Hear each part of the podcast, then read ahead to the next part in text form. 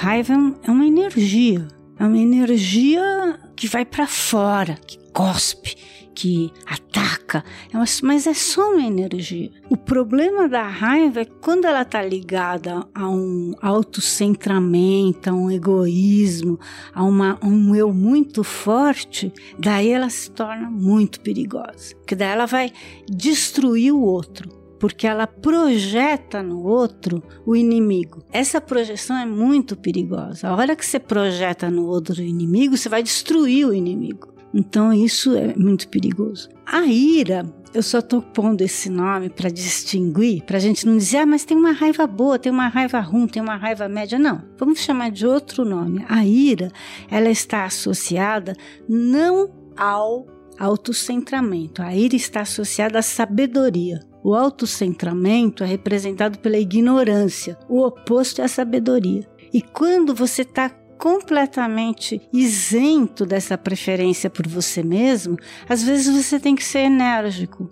Um exemplo simples acontece com os filhos. Às vezes você vê o filho fazendo uma coisa errada e você fica com uma raiva dele, raiva mesmo, e bate, alguma coisa assim. Mas às vezes você simplesmente o contém com sabedoria, porque você é mais velho, você é adulto e faz o seu papel de adulto, que é conter uma criança que está tendo um comportamento inadequado, que vai machucá-la, por exemplo. Percebe a diferença? Então existe essa diferença em todos os níveis. Então, os sábios, eles podem ter uma energia extremamente forte irada. E daí o nosso querido Lama vai poder falar melhor sobre isso do que eu, mas existem Budas pacíficos, aquelas expressões sorridentes, amorosas, tão, tão inspiradoras, os Budas da compaixão, os Budas do amor, as Budas femininas, as taras verdes, brancas, vermelhas, muito amorosas assim.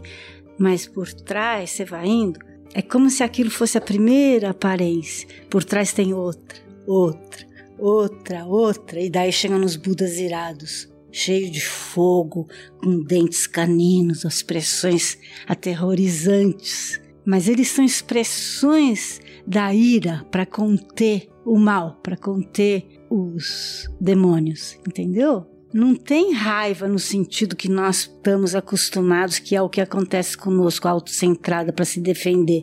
Não, é uma raiva necessária num determinado momento.